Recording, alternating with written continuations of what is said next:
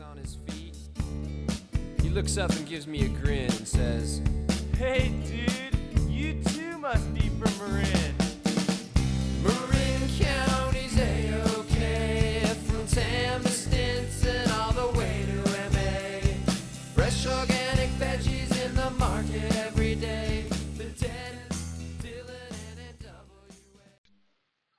Welcome back to the Run TMC podcast. That's the Run the Marin County podcast, a podcast about basketball in Marin County. This is Dave Levine, and my friend and co-host Duffy Ballard and I are thrilled to present the fourth and final episode of the New Year week, a gift to our listeners, a week of interviews.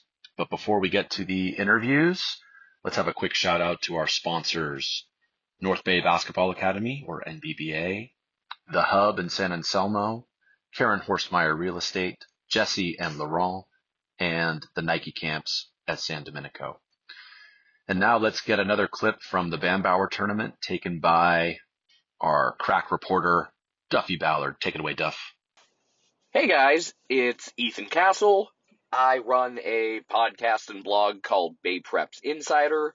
I've formerly done work with the San Francisco Standard, Examiner, Chronicle, Prep to Prep, and a few other locations as well. I am all about high school sports, especially high school basketball, and met Coach Ballard this week at the Bambauer Classic, which was an awfully fun time, as it is every year. Up there with the Gridley Invitational is one of my favorite weeks of the entire basketball season. A few keys to running a good tournament. You gotta have a good mix of teams, and while this tournament was an almost all NCS field, it was teams across different leagues, different divisions, different school sizes, different styles of play. There were a couple of CCS teams, a Sac Joaquin team, one SoCal team. Maybe the deepest field they've ever had, just looking at the quality of games in the consolation bracket. You gotta have a good hospitality room, and they certainly did. And you get some of the local Mexican food that they brought in was excellent, and I've had a lot of Mexican food. I can tell you it's right up there with some of the best. Was from a local place called Celia's, I believe. And you gotta be good at keeping your games on time. You know, that's not always gonna happen. You're gonna have something that runs long because it goes to overtime or there were a bunch of late fouls. We stayed just about within 30 minutes of schedule for every game, all four days, which is hard to pull off, especially in a 16 team tournament. It was also great that, unlike the past couple years between COVID and then last year's travel issues, we actually got all 16 teams there and able to play all four games. So hooray to that. First time that's happened since the 2019 tournament. I was surprised that there weren't more teams that stuck around in the Bay Area this week. There are normally, like, a decade ago, this used to be a week for a lot of big tournaments, whereas now the two really big ones still going on in the Bay Area are Bambauer and Damian Lillard. St. Francis moved their Joe Schramm Classic earlier, so they can go down south this week. St. Ignatius hasn't hosted the Sand Dune Classic in a few years. That was a longtime favorite, one that the Burlingame teams that I worked with when I was in school went to. But even when I was in high school, it was always, I was always super jealous because Mills would go to Bambauer and it was like, oh my god, they're going to a tournament with four, four days of games, 16 teams, they're playing games all day. That sounds like the coolest thing ever. Okay, on to our last interview of the New Year's week of interviews. Happy New Year to our listeners. Um, last but not least, this one was a good one. Brooke Smith, uh, like I said in the interview, not a controversial statement that probably the best basketball player, man or woman, to come out of Marin. Um, McDonald's All American, WNBA champion, Stanford uh, grad, amazing player. Uh, this was really cool to interview her. I've known Brooke forever. I coached her in eighth grade, as I mentioned. Um, and it was. I think that came up once really or twice in an interview. I don't like to talk about it, Duff. I- I, think I think I like Buck Chavez. I think I mentioned that I coached Brooke Smith in eighth grade in every interview, or really in every conversation. I was at Starbucks today and I mentioned it in San Diego. Um, uh, I will say that I, I thought it'd be helpful for our listeners, given this week of interviews, to let you know when we conducted these interviews, just to to level set. So Brooke was actually the most recent interview that we've done, this was in mid December. I think it was December 14th was the actual day when we were in our kitchen, Duff. Um, Caren Horstmeyer was uh, November 9th. Kenny and Jordan was November 13th. Um, and Jeff Skaggs was all the way back in the first week of October. So that's when we conducted these interviews in case you sense there's some things that we've said that we've repeated since because uh, we've, we've done these kind of all over. Uh, right, anyway, right. Duffy, thoughts thoughts on Brooke? Well, first of all, to our listeners, if your New Year's resolution was to listen to one Run TMC podcast a day for the first week of the year, you're almost there. This is Friday, January 5th. We're dropping this podcast, and MCAL play begins, league play begins tonight. So that's very exciting. But this was a great interview. It's an honor for me to to meet a player uh, Brooks' stature, um, and uh, sort of you could see how even though she's you know fairly mild mannered, she doesn't come across as being intense, but you could see the intensity in her, the will to win, the will to get better and be an expert at whatever she does. So I was very impressed with that, Dave. I do have one more thought, but I'll let you chime in before I come back to my last thought. I I was just thinking as you were saying that, Duff, and I'd love to hear your, your last thought. But like when I, I mentioned in the Jeff Skaggs interview, the word that comes to mind when I think of Jeff is positive, and the word that comes to mind when I think of Brooke is competitor. She just mm-hmm. competes, and she's very, as we mentioned a lot in our discussion, you know, she has incredibly high standards for herself, and she's very hard on herself. Is a perfectionist, and she's just a competitor. Man, she played hard. Yep, Absolutely. Uh, so yeah, last thought is just to thank you to Brooke because out of our discussion, she was talking about her time with the Mercury and how they really like to press the pace and push the ball up the sidelines. And shortly after that, our Archie team started to institute a couple drills based on kind of what you described to try really encourage that up, you know, quick transition, get you know, get people to run the floor. We call it free flow, and it has been a game changer in terms of getting us to share the ball um, and push pace and get open shots. And so, thank you, Brooke, for that. And uh, it's amazing how just the emphasis on it and then a few drills can really change the way a team can play. So, that uh, was just what I wanted to mention, Dave. And hopefully, we continue to play free flow. And I would suggest to coaches out there, if you have the skill and speed to do it, it's you know it's pretty fun when it clicks. That's very cool. That's very cool. I love hearing those stories. I mean, again, like as we've said, like I'm using, you know, Ashley Saya's shooting drill in our practices at San Domenico. You know, we're, we're incorporating things that we're learning from these interviews. I hope that our listeners are doing the same, whether you're coaches, players, parents. Um, so, uh, very cool anecdote. Thank you, Duff. So these let's are uh, interviews, these, Dave. These, these are interviews yeah. with benefit. Interviews with benefits. There you go. Well said. Um, so we hope you've enjoyed this week of interviews. Uh, we've certainly had fun talking to these amazing people. Uh, we have many more great ones to come. We have a few that we've already banked, and we have a few that we've scheduled that we're very excited about. So keep listening and enjoy this conversation with Brooke. Yeah. To our listeners, we will go back to a regular schedule, uh, at least next week and moving forward, probably once a week. And we will be focusing uh, once again on local action uh, in high school, also giving some CYO updates. So you can expect probably more of Dave and I talking uh, at each other starting next week. But I hope you enjoyed this week of interviews. Happy New Year. Happy New Year. Yeah. All right. Brooke Smith, hi. Hi. Nice to see you. Yeah, thank you. Thanks for having me. Uh, okay, we have, uh, I think, not controversial, the best basketball player in Marin history, Duffy. I'm going to say it. All right, I'm on board. I'm saying it. Let's uh, go. We got a hoop in the driveway. Let's go see. let's ask. Let's ask Duffy a trivia question. Brooke, Duffy, uh, name all the McDonald's All Americans from Marin. Uh, Brooke Smith. Okay, good talk.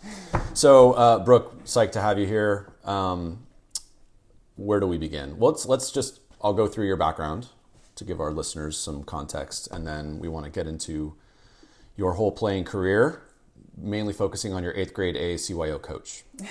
Uh, we're going to spend 45 minutes on him. Okay, grew up in San Anselmo. Yes. Correct. Yes. Played CYO for St. Rita's. Yes. Okay, 8A coach, listeners, was me. I coached her in eighth grade. Uh, she then went to Marin Catholic, played for Rick DiMartini. What year were you? 02, 03? 02. 02, okay. And that was, was that your state title team? Yeah, my senior year.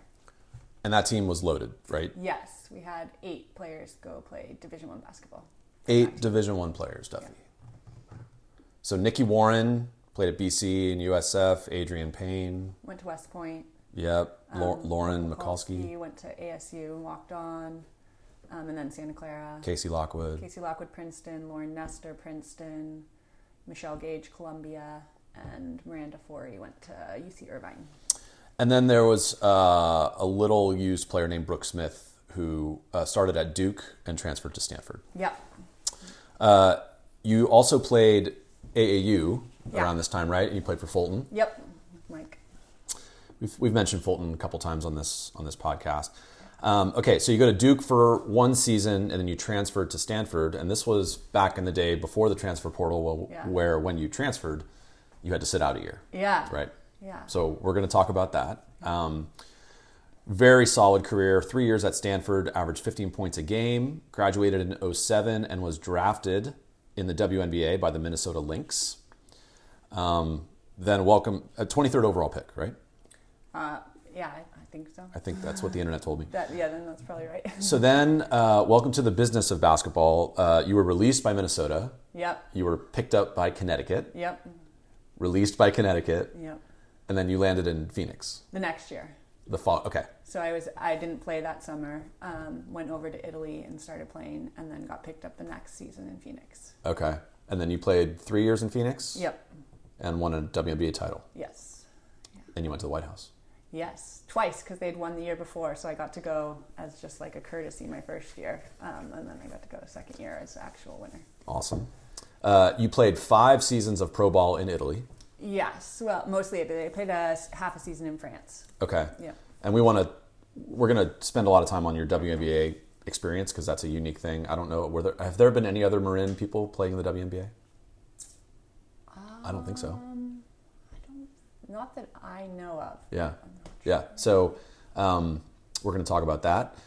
Uh, so after your playing career, you're now uh, you're in the world of medicine, right? Yeah, I'm a PA, physician assistant. Yep. Awesome. You married, live in Mill Valley, Yep. two young kids. Young kids. kids. Yep. She's thrilled to be here with me and Duffy, away from the kids. Um, and most recently, inducted into this year's Marin Athletic Foundation Hall of Fame. The MC of that event was Dan Dibley, our prior guest. Um, so, Brooke, really psyched to have you. I'm going to tell a quick personal story. Duffy, you know I don't like to talk, so I'm going to just tell a quick one here. So, I coached Lavin camps in my college days. And when I was at Lavin camp, a guy saw me coaching and he asked me after camp to coach his daughter's eighth grade CYO team. And that guy was Don Briggs. Yeah. And I was uh, at that time just starting to work. I had had a job in finance. I would get up at five in the morning. I had to work in the city. I was out of work at three, and I was like, "How am I going to do this?" Driving up to Marin to Fairfax Pavilion, remember where we had our practices, Yep.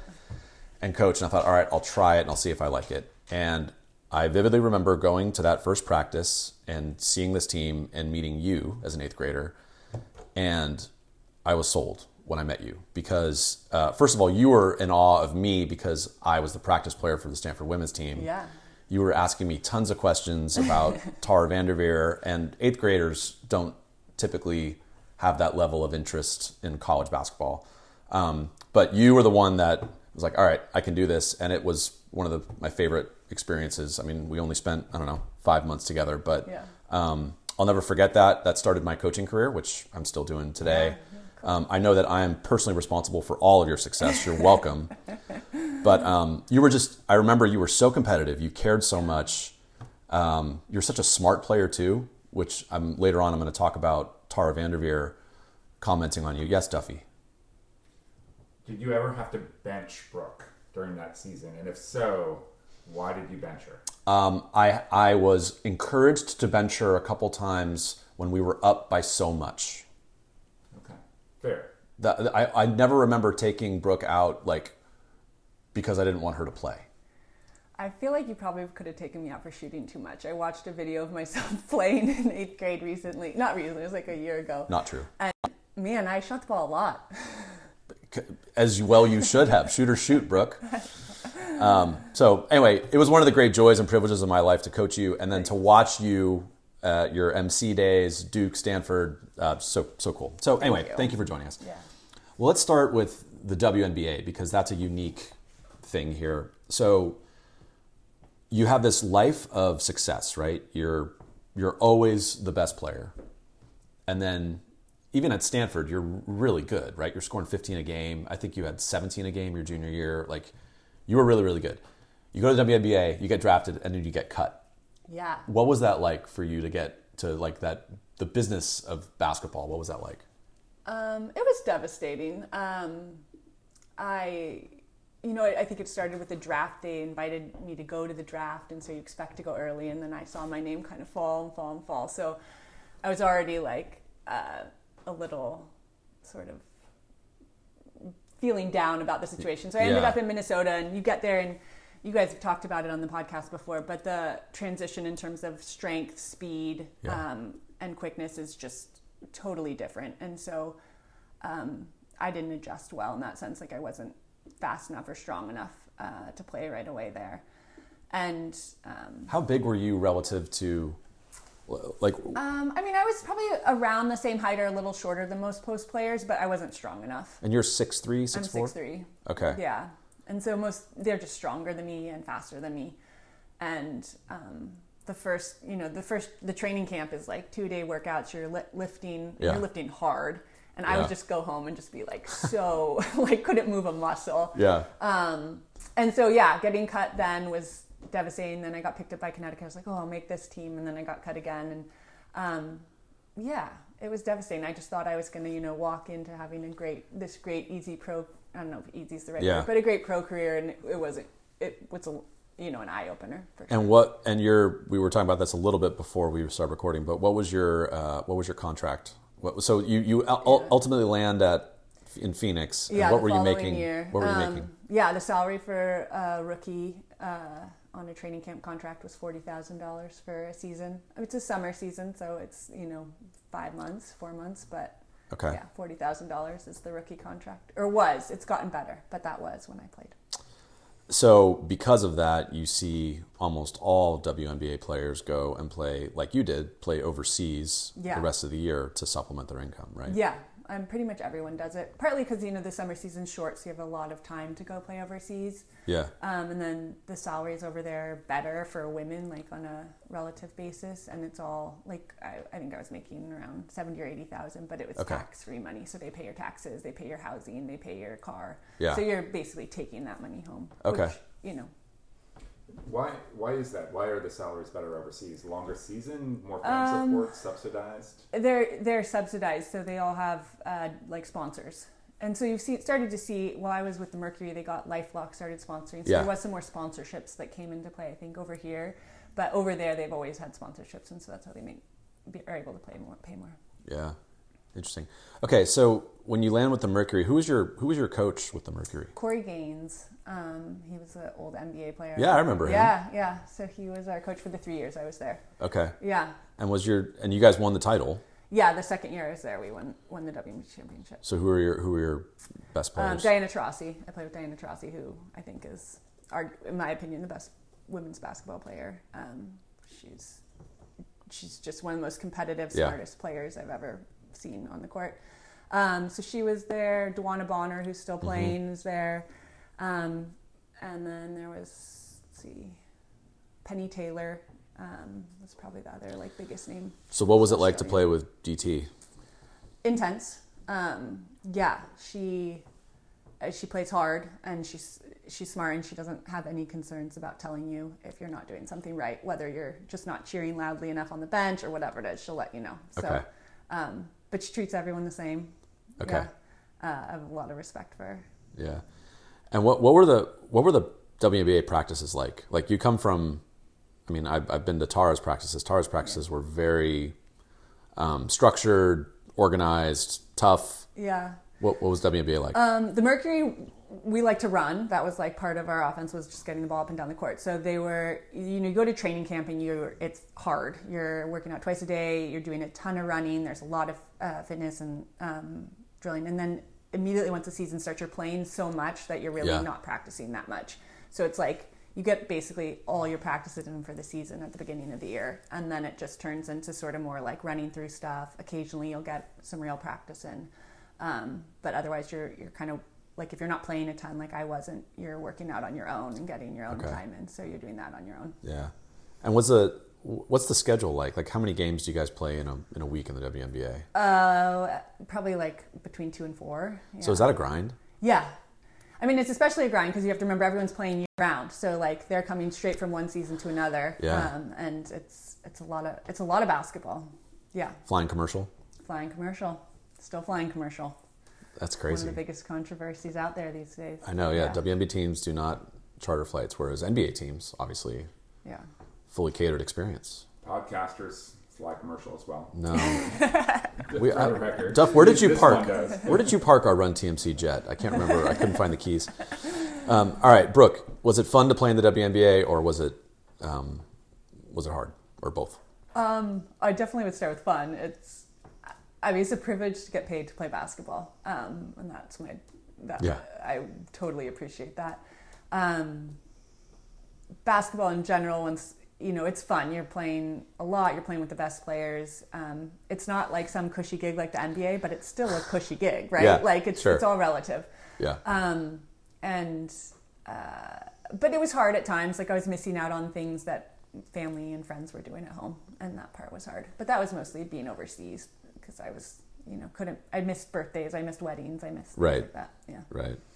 Um, I mean, I know in, in college you're so uh, you're you're living with your teammates often. You're you're so close. You form these really big close bonds, right? Yeah. I mean, even I, as like the practice player, I'm still buddies with the team from Yeah. then. So, do you form those bonds in the WNBA, or is I guess it would be harder because first of all, people can be released, cut, traded, Yeah. But a little do- more turnover. a little more sure. turnover. Um, but do you form those bonds with people in the Yeah. WNBA?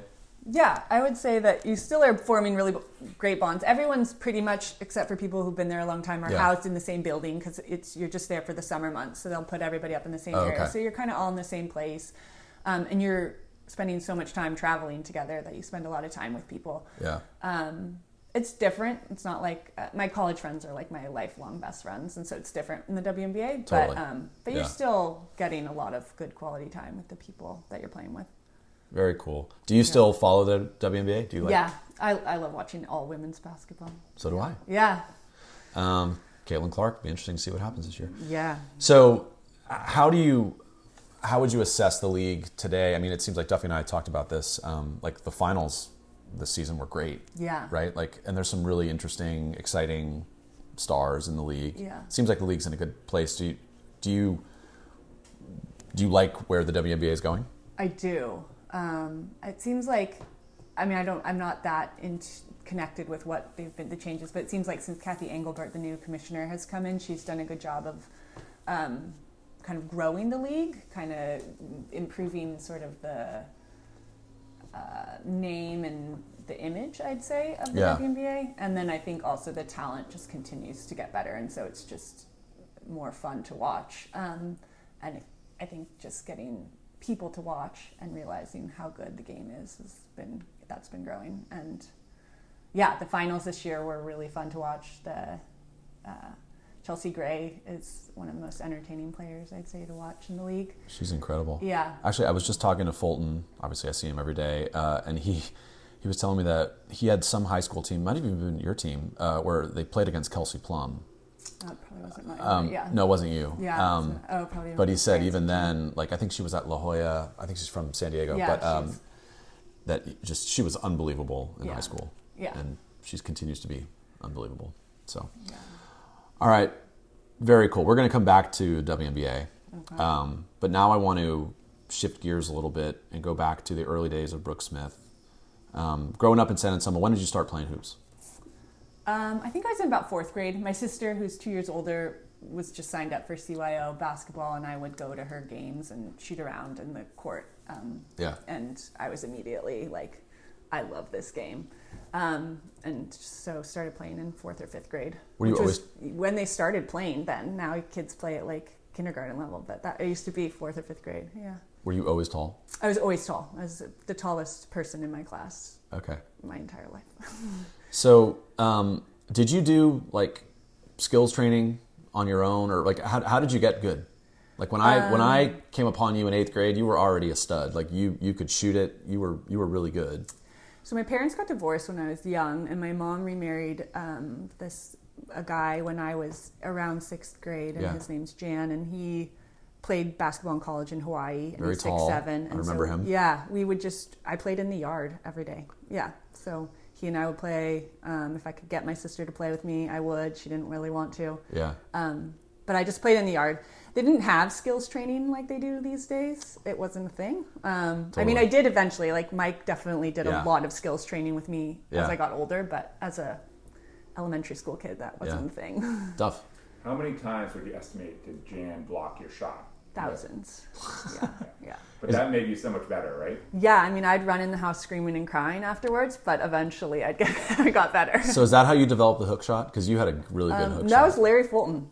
Yeah, Yes, Larry taught me the hook shot. Yeah, um, at the Fairfax Pavilion. Um, he was the one who was like, "This is how you do it," and, and then I played, did it with Jan a ton, and Yeah. got better. But yeah, it was all Larry. like in college, you lived on that hook shot. in I yes, I lived on that. Was that shot was my So you, you, like I mentioned in the intro, I mean, the thing that jumped out to me when I saw you was you were so competitive. Yeah. And and I don't mean that in like a like you were you're a great kid. You were respectful, good teammate, but you were so hard on yourself and Yes. driven. yes, So your your free time when you're a kid, you're shooting hoops, right? yes, yeah. Yeah, my mom tells the story of um, I used to, I was on the swim team as a kid too, and before I'd get up to dive into the pool, um, I'd like practically be throwing up. I'd be like so nervous about like you Yeah. know performing well that some of the parents were like, "What do you What are you doing to her? Like, why is she like this?" Yeah. Mom was like, "Oh, she's just her." Um, but yeah, I mean, I I take I take it seriously. I always like whatever I'm doing, but sports and basketball because I loved it so much. I just, um, yeah, I'm a competitive kid. Indeed. Okay. Yeah. So you you go from after amazing eighth grade coaching from me, you go to MC. Uh, what was the MCAL like in those days? So you were there from like 90, what, 99, 98, 99 to Yeah. 2002. Yeah. Um, I was actually before the Marin Athletic Foundation Hall of Fame event. I was talking to Dan Dibble, and he was saying he thinks as well that that was like one of the best times for women's ba- or girls basketball in Marin because the league was pretty good. Um, Terra Linda had Kiki Williams Oh, yeah. and um, Diane Peterson, who were they were great. They were a couple years older than us. Um, Novato had Lisa Goodwin, who played at Colgate, and Cecilia Boye, who I think went to Davis, maybe. Um, and then Katie Christensen was at San Rafael. Yeah.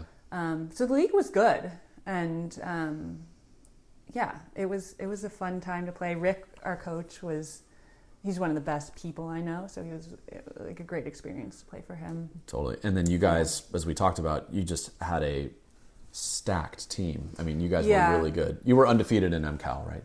Um, I believe so. Yeah. Yeah.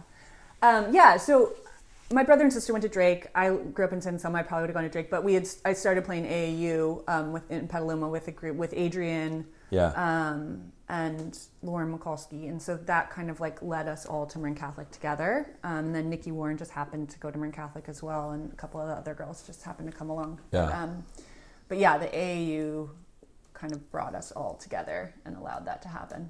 So in addition to you're playing at MC, you're playing for Rick, great guy, great team. Uh, that's when you started to link up and do some work with Fulton, right? Yeah. In high school. Mm-hmm. And so talk about the impact that Fulton had on had on you. Yeah, I mean, Mike for sure has had the greatest impact on, well, and my stepdad, on my basketball career. I mean, he, um, I mean, he's a great coach. He makes everybody just want to do whatever he says. Like, he has a really innate ability to, Yeah. like, get people behind him and want to do whatever he says. And he was so fun. Like, we always had so much fun playing with him, even if he's yelling at us one minute, you know, Yeah. the next minute we're having a great time. Um, and he opened the gym for me all the time. He was down at College of Marin and he'd let us come down and he'd work out with us, do skills training with us, have us play against the College of Marin girls that Yeah. were better than us. Um, and so that just like pushed us to be better. And um, yeah, I loved it. Um, So Mike tells stories about he'd be working out with you, and like you you'd be working on a move and you just maybe you weren't getting it or you you weren't perfect and you would keep going and Mike's like Brooke like I have a life like I, I have a date or I have to I have to go somewhere and you're Yeah. like you're like I know. I was going Tough to say, shit, I don't know if he had a life. I'm just kidding. let's in, in quotes um, but you just said like you were Yeah. you were just tireless that usually you know nowadays it's like i had to drag my daughter to the gym to work out duffy's got to drag you know our, our kids to work out like for you you were just you were so self-driven Yeah, I mean, I loved it. Like we'd go down there and play at Culturman, and my girlfriends, who I loved to death, would just Yeah. want to chit chat about the day, and I'd be like, "Stop talking! Like we are here to work out. Like what are you doing?" Um, Coach's and then, dream. Yeah, I, I mean, bless Mike's heart, he would let me just keep shooting even after everyone else was done, and Yeah. he'd stand there and rebound for me. He must have been quite annoyed with me, but, um, but Well- yeah, I mean, his his time was uh, just so invaluable to me. yeah yeah trust me he wasn't annoyed i mean coaches love people like you brooke so um, so you win the state for mc what, what was that experience like Um, I mean, it was kind of like thank God we did because I feel like the year before we lost, I think in the the finals, the NorCal finals to St. Mary's of Stockton, um, and so it that felt like a year we probably should have won it then Yeah. and sort of underachieved. So it was great to win it and kind of go out on top. Um, Yeah. Was that a close game, the final? yeah. I think it was. oh, I think it was pretty close. It was against. i think they one- won i think they won by 15 Maybe something like 15. Okay, I was, yeah. I was looking that up Thanks for checking. Yep. Um, yeah, the we played. I forget the name of the team, but Alexis Kendrick was on the team. She ended up at Georgia. Yeah. Um, and they were they were good.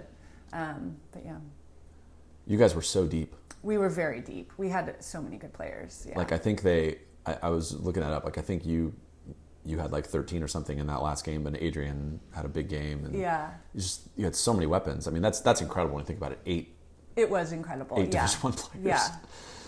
uh, that would not be fun to play against you guys.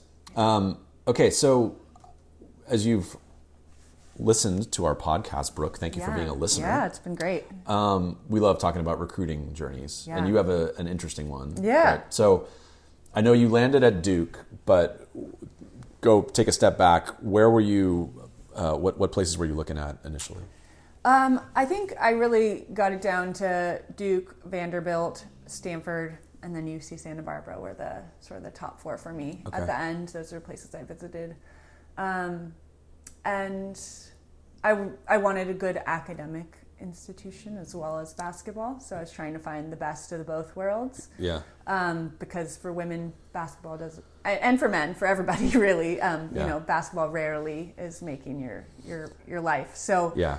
um, I wanted to get a good education as well and I didn't know it was like Duke and Stanford I could not make a decision I was 18 years old like Yeah. what 18 year old knows what they want to do I don't know um, so I ended up at Duke and it, it was a good experience it wasn't the right fit for me um, it was too far from home the basketball wasn't a good basketball for me Yeah. um, the style of play was not a place where I felt like I was going to ever be, you know, good. There were girls that were similar to me and had very like, you know, isolated roles on those te- that team, and so it just didn't seem like the right fit. And um, so the, I mean, Tara, um, when when Tara's recruiting you initially, and you're choosing between, was it Gail? At, at, yeah, the- okay. Goestenkors. Yeah. Yeah. So, how much did the coach factor into your? I mean, I know you ultimately landed at, at Stanford, but like when, when you're going through it, so you want a good academic institution, like kind of weigh the different factors that you're looking at, like the players, the system, the coach, the like all those things. Yeah. I mean, I think it's a lot to ask like a 18 year old to f- have an understanding of all of those things. Um, Yeah. and so you know i looked at i wanted a team that had been winning i wanted to win um, Yeah. i wanted to get a good education i wanted to play um, that was important to me too Yeah. um, and i thought at the time that that would work out for me at duke but it just wasn't a good fit and Yeah. And honestly i'm a bit of a homebody like i was much happier being an hour from home rather than across the country Yeah. um, so uh, I was grateful that Stanford gave me the opportunity again to come back. Um, and, uh, you know, in retrospect, I'm kind of shocked that I was able to make that decision. Sometimes I have trouble like deciding about those things. So I'm That's a big kind of decision. like, yeah, it was a big decision to be like, I'm going to change colleges. And you're gonna sit out a year. Yeah, and sit out a year, um, which I think in, turned out to be um, one of the best years for me because it gave me a year to just play, get stronger, get better, Yeah. and have no pressure. So I just played on the scout team every day Yeah. um, and was able to like show what I could do without the pressure of like, can you perform right now? Yeah. Um, and so I think I gained a lot of the coaches' confidence during that year. How much attention did the coaches give you during that year? It was a different kind of attention, right? Like they wanted me to do stuff on the scout team, but I definitely had the opportunity to like sh- show what I was capable of during that Yeah. time. So it really worked out well for me, I think, That's that's great. that year. Just a note to the listeners, you might be hearing snoring Oh, in the background, and it's not me, Dave. it's not you. It is Kenya. Kenya wearing her Christmas sweater. Our podcast having- dog. Having a nice little nap underneath the table. the resonant hum of Kenya's snoring. Um, okay, I want to I want to get to your Stanford experience, Brooke, but real quick, let's let's make a quick pit stop to a little thing called the McDonald's All American Game. Yeah. Um, so I, I think I assume our listeners know what this is, but um, this is the most prestigious award a high school basketball player can get. Uh, how many how many make this team? Um, I think there's probably like 20 ish. Yeah, from around the 10 on- country. yeah, 10 on each side or something. Yeah, Like that. crazy. And you made it. Only one in uh, the history of Marin. If you walk into the Marin Catholic gym, you can see Brooks McDonald's jerseys there. Um, what was that like playing in that game? Um, it was pretty cool. It was the inaugural game, so it was the first time they'd had a women's game. Oh, cool! Yeah, so it was the very first one.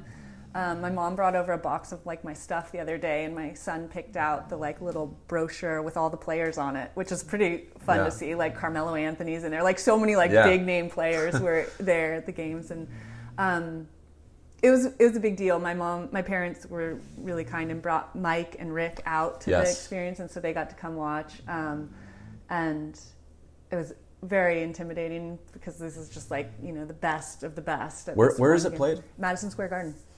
man. yeah. So New York um, City. New York City. Yeah, it was it was awesome. It was really cool and something I'm very proud of. How'd you do? Did you score? Yeah, I think I did okay. Um, I don't remember. You'd have to look it up. I'll look it up. but You remember, did they serve you a Big Mac afterwards? or, or both? sure there was plenty of it in there. I'm sure. yeah. Okay, you go to a little school called Stanford. Yeah. Um, discuss playing for Tara. What did you learn from her? Um, Tara was um, Duffy's pulling up. We're in my kitchen by our Christmas tree. I have a Stanford ornament. Duffy just provided it, on, put it on the table to Is that give. Bro- Plunkett? That's Jim Plunkett. Yeah, 16. Yes. Um, Stanford was good. It was a, you know, like I said, I feel like I had a good opportunity to kind of like set myself up to succeed there, um, Yeah. and that helped. And the system worked for me. Um, I had the opportunity to do what I can do well, which is like score and pass and play in the post. Um, and um, she played a kind of game which was like a pretty controlled game. Like we had plays, we had sets, we ran offense. Um, Yeah. And that's something that uh, works well for my style of play. So it was a good fit for me. Um, So we've talked a lot about the differences in today's game Yeah. versus then, right? So, um, like, were you, did you did you shoot threes ever? uh, occasionally, but you know, I, Tara is very clear who has the green light and who I doesn't to say have the green light. You better make it, Brooke, or Yeah. she's not going to be I happy. can vividly remember pulling up the whiteboard and there's like a list of what makes a shot a good shot and what doesn't. And, Yeah. you know, like there's a long list of what makes it a good shot. Right. Um, and there rarely was a good shot for me. So not a ton, no. Okay, I mean, I would think that in today's game, because you like you look at like Ash Prechtel and I Yeah. mean, some of the players that she recruits who are six three, six four, Yeah. and they're three point shooters. yeah, I mean, Kristen Newlin, who was my teammate Yeah. and one of my good friends, she was a six five post player from Wyoming and she could shoot. Like that was a good shot for her. Okay, Um, I, I, you know, there was we we didn't have the same technology that they do now, but we would definitely like shoot shots at the end of practice, and you would get your stats written out on a piece of paper, and they would tell you what your percentage is, and some people's percentage meant they had the green light, and others meant they didn't. So there you go. So, uh, being a D one athlete, I mean, balancing academics, athletics, social life. you know, being at like free time. I mean, Yeah. how did you? I know you're a super driven, competitive person. You're a you got a motor, but how did was that hard for you to manage balance when you're a D1 athlete like that at that high level D1? Yeah. Um, I mean, I don't know any different, so I don't have anything to compare it to necessarily. Yeah. Um, but it was all manageable. I think there were times where I maybe shied away from taking on like doing something more in research or something like that because I just didn't have the time or I didn't feel like I had the time. I think you can do it all, but um, you just have to pick and choose what's most important. Would you, you're a physician assistant now. Yeah. Would you have considered doing like the pre med if it weren't for basketball? Um, I mean, I did hum bio um, at Stanford. Human Yeah. biology. Stanford Yeah. abbreviates everything. Oh yeah, human biology. Um, so I, the, I guess I didn't take all the re- prereqs to do um, pre med, uh, but no, I don't. I'm maybe. I'm not sure. My experience, at least at D3 Haverford, was Yeah. you know the people that were pre med, they had labs in the afternoon, and they would miss like a couple practices a week because they had to be in lab for Yeah. biology or whatever. And so Yeah. that actually caused me to not, you know, be pre med because I wanted, I didn't want to miss practice. Yeah. Because I wanted to start. Wanted Right. to play. Yeah. Yeah. Tara would have adjust like we would adjust our practice time based on people's like class requirements. That's the difference Um, between D1 and D3. Yeah. Yeah. So, Duffy, you guys also lost like 40 games in a row, right? or was that before? That was before you. That was before. Okay, sorry, I don't want to bring it up. But Brooke Duffy lost Well, 40 yeah, games. the in. Stanford women's program, Yes. Haverford men's program. There is a bit of a disparity. Little- there, yes, little I bit will of- admit that. A little bit of a difference. I love you, Duffy. Um, okay, um, Brooke, uh, winning a title in the WNBA. I yeah. want to, I want to know you're, you're back to the WNBA. I'm interested in this. Um, how satisfying was that for you? Like, you won a title in, in high school with Yeah. MC. Um, like, is was it more satisfying to win the state title in MC than the WNBA title, or like compare the Or feelings married or having children. Yeah. Where, does, where does it rank? of all your successes? Um, you know, it was, it was different. I wasn't playing a ton, so I was That's- kind of like a little bit along for the ride, um, which, uh, as like a competitive person who likes to play, you don't feel quite as sort of involved in the success in the same way. And not to take away from, because every person on the team is important, and I definitely think you have to have the right end of the bench in order to win a championship Yeah. too. So I'm not trying to say that doesn't matter what I did, but um, sort of the connectedness to that championship was different. Yeah. Um, but definitely one of the coolest things that's happened to me, um, and very proud of it, and uh, and really felt good to be a part of that team. And I think the team as a group worked really hard to win a championship. And Yeah. um, you know that season. So one of my closest teammates at the time was Allie Quigley, who now played for the Chicago Sky when they recently won a championship. But she and I got halfway through the season, and Penny Taylor was coming back from Australia. So it was basically between her and I who was going to get cut for Penny Taylor's to come back Oh wow. and Allie ended up getting cut and I made the team. And I think primarily it was because I was a good practice player. Like I could play all five positions on in practice. Mm-hmm. Like I knew every offense in every all five positions. Yeah. And so I think it just allowed him more versatility um, at practice, and that's why I got kept. Um, and Allie, interestingly, got cut and then ended up making the Chicago Sky team, where she eventually worked her way up to be a starter, like multi-time All-Star, has won the three-point shooting competition, and then they won their first championship and beat the Phoenix Mercury. Lat not this year, but the year That was with year Candace, before. Yeah, right? with Candace Parker. Candace Parker, yeah. Um, so she has an awesome story. Um, but yeah, that year I won, it was definitely like you know I was on the chopping blocks there, and Yeah. you know happy to be on there. Man, that's stressful.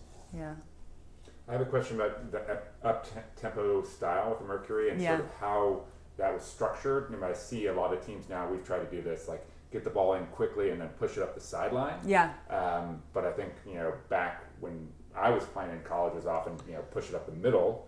Uh, so did you have certain rules or principles you know for playing up tempo? Yeah, it was the sideline. Yeah. Um, and like there was like a very particular way, like the point guard was supposed to come swooping through the bottom of the key and catch it like on the Yeah, go, on and the you're go. supposed to fire it up the side, and she's supposed to you know be one or two dribbles before the ball's up out of her hands to, Yeah. to the wing up the side. Um, And did you do like in practice like a uh, a shot clock, a different, like a 10 or 12 second shot clock in practice? Um, we would do that sometimes. Oh, to, you mean just to get the ball up quickly? Yeah. Well, just to play Um, fast. And yeah. Like practice getting quick shots.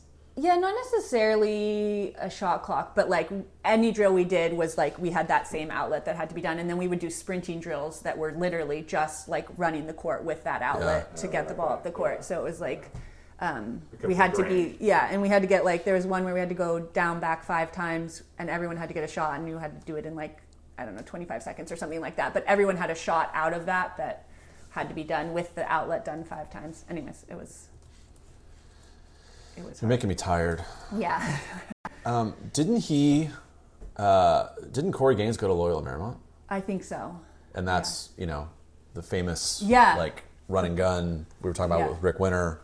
Um, I, I'm pretty sure he was on those Yeah, on which, those teams. is it Paul Westhead? Paul Westhead, yeah, Yeah, because exactly. he was the prior coach at the Mercury before. Oh, um, okay. Corey, yeah. So yeah, you yeah, got so you got to be in shape. same- Yeah, yes, yes, you had to be in shape.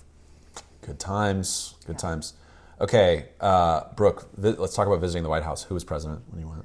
Um, so I got George Bush the first time when I just was along for the ride, and then Biden the second time. I mean, sorry, Obama. Obama, the second time, not Biden. Well, Joe was there. He was, Yeah. he was, he was VP. So that must have been a cool experience. Yes, um, yeah, it was really cool. Yeah. you know, George Bush actually was like wanted to chit chat and like hang out and was a little more sociable. Yeah. And Obama was a you know a little more business. Yeah. Um, he was new on the job. Did he want to talk? I mean, Obama's a hooper, right? Did he want to talk hoops? He like I think he was had a lot going on that day because he came out, he did the photos. He was kind and like said Yeah. nice words and stuff, but he wasn't like, hey, let's hang out. He was like, you know, he had he had a he had an agenda. Probably had some situation room things going on. Yeah, But you know, I, something I've more important. seen some that. videos. I think maybe he was shooting contest with Clark Kellogg. Yeah. and like his, his signature for when he hits a shot is a rap, right? He'd be like, rap. Oh really? Uh, Incorporate He's that. cool about everything, right? yeah. Totally.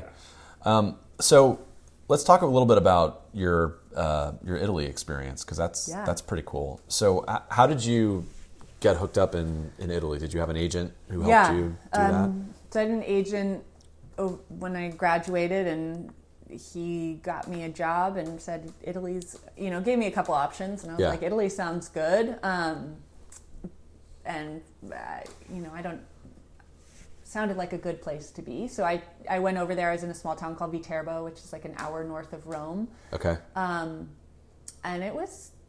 You know, it was a different experience. you speak the language? I didn't. I took a class before I went. I learned Italian. I now speak Italian. Um, Sweet.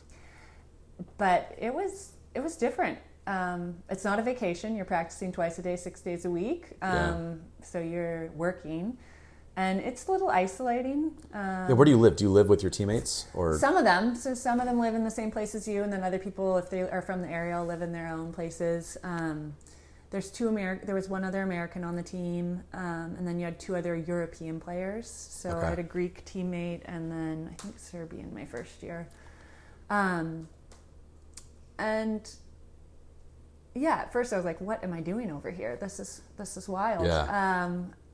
Um, and then I kind of started to like it because I like to play basketball, and I ended up playing there a year, and then I w- and we weren't very good, and I ended up at Lake Como the next year, um, and played there for two years. It's beautiful up there. It was great. I was there in the winter, not the summer, but Okay. it was still really nice um, and a, a really a nice place to be. I liked that a lot better. We were close to Milan, so we could go do go in there and have some see other Americans and stuff like Hang that. Hang out with Clooney. Clooney, no, but everyone asks me that. I'll text George for you. yeah. Um, and then my fourth year, I was down on a team called Taranto, which is like in the heel of the boot of Italy, and that was a EuroLeague team. So that was a team that played in Italy and then also played uh, in other with against other European teams. And I ended up getting cut halfway through that season. So around Christmas, they cut me and had um, Sophia Young, a girl from Baylor, come.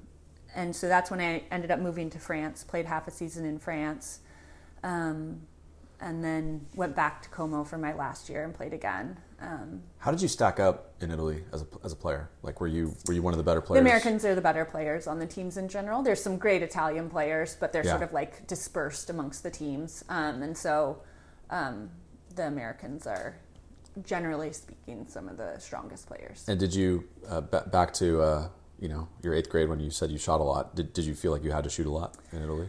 Um, I mean, we were relied on to score as Americans, um, so I would shoot a lot. But most of my teams were pretty good. We'd have some other players that could score and do some different things. And um, when I ended up playing in Como, I had brought my team teammate from Stanford, Jillian Harmon, over, and Oh, so yeah. she played with me. Um, and we got a couple. Another Cameo Hicks, who went to University of Washington, ended up with a passport, so she was playing with us too. So. Um, yeah, it was. It it ended up being pretty fun. Cool. We have we interviewed Kenny Woodard. Um, we haven't released it yet. Actually, by the time we, Brooke we release this one, Kenny's episode might be live. But um, and he played pro ball in Mexico and Puerto Rico, and Yeah. he tells a story about like his first game. I think it was in Mexico. He had two points, and the coach pulled him aside and said, like, look. Yeah. You're here to score. Yeah, that's not what you're here for. Yeah, Basically, Yeah. can't have another game like that. Yeah. And he's like, "All right, got it. Yeah. so it's just it's interesting. Like the the Americans, the imports, it feels like they're they're bringing you there for a reason. Like you got to put the ball in the basket. right. Yes, they're paying you more of the money, and your job is to to make them win. And if you Yeah. don't, then they'll find someone else who will. Right. So you're. Yeah. Yeah, the whole um, system over there is different. Um, there's, yeah, if they don't like you, then you're done, and Yeah. um, if they run out of money, then they stop paying you, and you're still supposed to play, and things like that. That just Yeah. d- wouldn't happen in the U.S. but- Totally. I will note uh, that Brooks' purse with a Run TMC T-shirt in it is currently where Kenny was when uh, we had, when we interviewed Kenny. That's why, Brooke. That's why we Call pay. Duffy the big bucks because he makes those observations. memory. He makes really astute observations, even though they lost 40 games in a row in college. Um, okay, Brooke. Uh, when did you decide to hang up, stop playing ball, Um, so or professionally, I should say? Yeah. Because I know you still play, but Yeah, sort of. um, so the third, I played overseas for five years. Three of them, I did the WNBA in the middle. So the the year before I played my last season in Italy, I didn't make or I didn't get re-signed for the WNBA team, and so Yeah. my I was no longer under the rookie contract. So I was going up to like the vet minimum, and as at the end of the bench, you can get a rookie to sit at the end of the bench. Like you don't need a Your expensive end of the yeah, bench too expensive. asset. Yes, exactly. Yes. So I didn't make a team, and I was kind of like, uh, I don't. They, I had some chances to go to training camps, and I just wasn't that interested in doing it and, at that and so what? How old were you at this point? Um, I was probably like twenty eight. Okay. Yeah, yeah, yeah. And so I ended up playing, going back overseas and playing one last year in Lake Como, and then that was when the economy started to go down. So um, the team literally stopped paying. I think the last three or four months of the season. Oh, wow. Um, and so at that point, I was like, oh, if I'm not making money, then this isn't probably something I Yeah. want to keep doing. And Right. um, a lot of my friends were starting to like get married and kind of move on with their lives, and I was like, wait, I want to do some of those things too. Yeah. So Yeah. it, it felt like time. So, um, have you thought about coaching? Yeah, yeah, I have. I actually, very much after listening to your podcast as well, just because it's been Mission accomplished, Yeah. Yeah, yeah, it's been fun to. Uh, So I'm gonna I'm gonna read you a quote from our friend Tara Vanderveer. Um, this was in an article. I'm sure you've seen this, but uh, this is Tara Vanderveer talking about Brooke Smith. Quote: I kind of was hoping she'd go into coaching. Brooke was a very intelligent player. She really understood the game of basketball and could make adjustments during a game, which is really rare, especially for front court players. She was an extremely good post player. She had great back to the basket moves and was deceptive, a very heady player. She took a lot of charges, while a lot of post players want to block shots. She was a good passer, a good scorer, a good free throw shooter. In end of game situations, you wanted the ball in her hands because she would knock down the free throws. It's pretty high praise. yeah, it was nice. of What she didn't say was it was all her eighth grade A St. Rita's coach. But um, I mean, that's that you should be a, a coach, Brooke. Yeah, I mean, um, when I stopped playing basketball, I didn't want to go into coaching because I felt like so much of my life for so long had been on a Totally. basketball schedule that I was like, I need to Need some space. regain some of my own time. Um, and now I just don't have time because I have two little kids. But ideally, I would like to do some coaching at some point. yeah. So I think when your kids get a little older, uh, put a basketball in their hands. Maybe that's that's the gateway drug. yeah, Right. yeah. Yeah. Do, do you have a Nerf hoop yet for them? Um, we have one. No, we did, not a Nerf hoop. What's Or like one of the, the little mini- ones, the mini hoops. Yeah, we have the mini hoops. So my son, who's in TK, has started doing like the mini basketball at Strawberry Rec Center, which has been So hilarious. Yes, that's awesome. He can't get the ball there unless he goes underhand because he's just only four. So it begins. so fun, So yeah. is your is your husband uh, an athlete, basketball player? Um, he he played basketball in high school, and then he went to Brown and did some practice player for the women's team as well. Yep, Sounds which like- gotta sounds like a good guy. I like yeah. him. Um, and then he so he loves basketball, but not not as at a high of a level. Well, yeah. I mean, coming from recommendation yeah. for the Nerf hoop, a little bit older, the one like you put on the door. Oh yeah. And then because it's like with a smaller ball, so you can get the elbow in. Because you see a lot of kids like they want to chuck it up with the elbow out. Yeah. Okay. Good advice. Yeah. I'll try that. okay. Every now and then, Duffy says useful things. All right, Brooke, we've reached crunch time. Okay. Are you ready? Yeah. It's a big moment. Kenya would like to crunch on something right now. Kenya's snoring has stopped, which is nice. Um, okay, toughest player you've ever played against in Marin. In Marin. Um, Kiki Williams. Great player. Yeah. Played at TL for Fulton. Yeah. Played at Cal Yeah. for Caren Horstmeyer. Yeah. She was just um, she was a couple years older than me, and she was Yeah. a little quicker than me, and she could shoot. Um, and so she just and she was, you know, I was just a little intimidated by her. Um, but yeah, she was she was a really good Marin basketball player. She was really good. I mean, Yeah. I would think also just like your your practices at MC, you're playing against some pretty good players yeah, too, right? I mean, Nikki Warren's obviously another easy one to say too. There, Yeah. Um, she was my teammate, so I'll keep her on that side. yeah. Okay. Good. Good. Okay. Toughest player you've played against overall. Um, this is a tough one. I mean, probably either Jane Appel, who was on my teammate at Stanford, Yep. who um, she was a freshman when I was a senior, and she then played for the um, San Antonio Stars before they moved to Vegas. Um, but she's just one of the strongest people I know. Um, Yeah. so she's a very tough person to guard. And then Sylvia Fowles is probably the other person Oh, who's yeah. a phenomenal post player from LSU, um, who played for the Minnesota Lynx for a long time. Awesome. Um, favorite coaches and players to watch, college, pro, whatever. Uh, Yeah, I like watching all basketball, especially women's basketball. Right now, I really enjoy watching Breanna Stewart. Um, I think she is very fun to watch. She Yes. plays the game with her head and is really smart.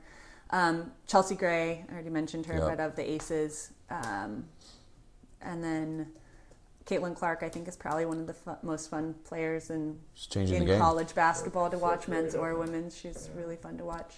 And then I love watching Stanford. So Cameron Brink, that whole team, I watch. Yeah. And then actually, if I don't know if you guys have seen USC play, but Juju Watkins, who's a freshman at, Juju, at uh, USC, is does not look like a freshman. She is very good. So that's been fun to see her. I know. I'm I'm very sad about the dissolution of the Pac-12. Me too, yeah. Um, and for women's basketball in particular, because Yeah. there's some great Yeah. teams. I mean, UCLA is really good. Yeah. USC is really good. Arizona's good. Right? Yeah. Adia's doing a great We job still there. have the Pac-2 at this point.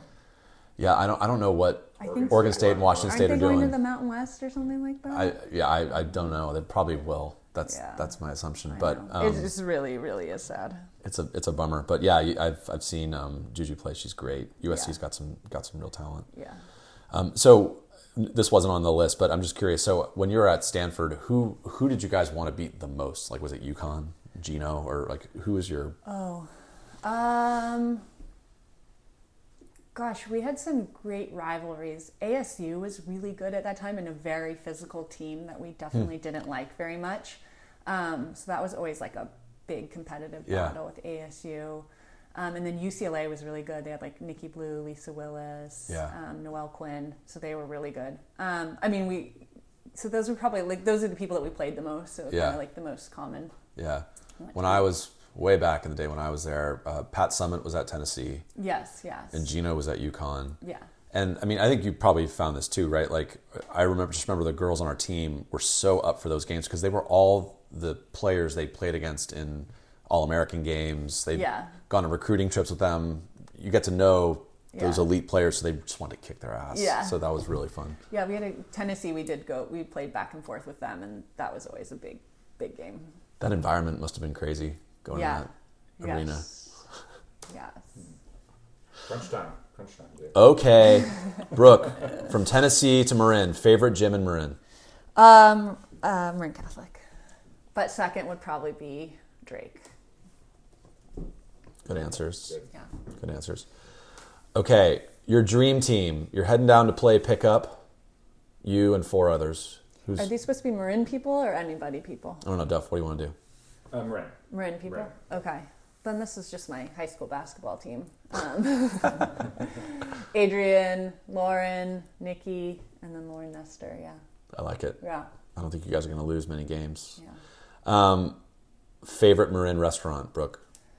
Um, if I'm going with my kids, then we're probably going to Pizza Hacker at the Junction. Love that place. And if I'm going without my kids, probably Farm Shop. We did our after wedding party there, so it kind of has a special place in our hearts. Okay, how about growing up when you were a kid? What was your favorite restaurant in Marin? Um, we didn't. It's weird. When we were little, we didn't eat out the way people eat out these days. We Yeah. got like Papa Murphy's takeout pizza and cooked it at home. I remember that was that the place. extent of our our eating out as kids.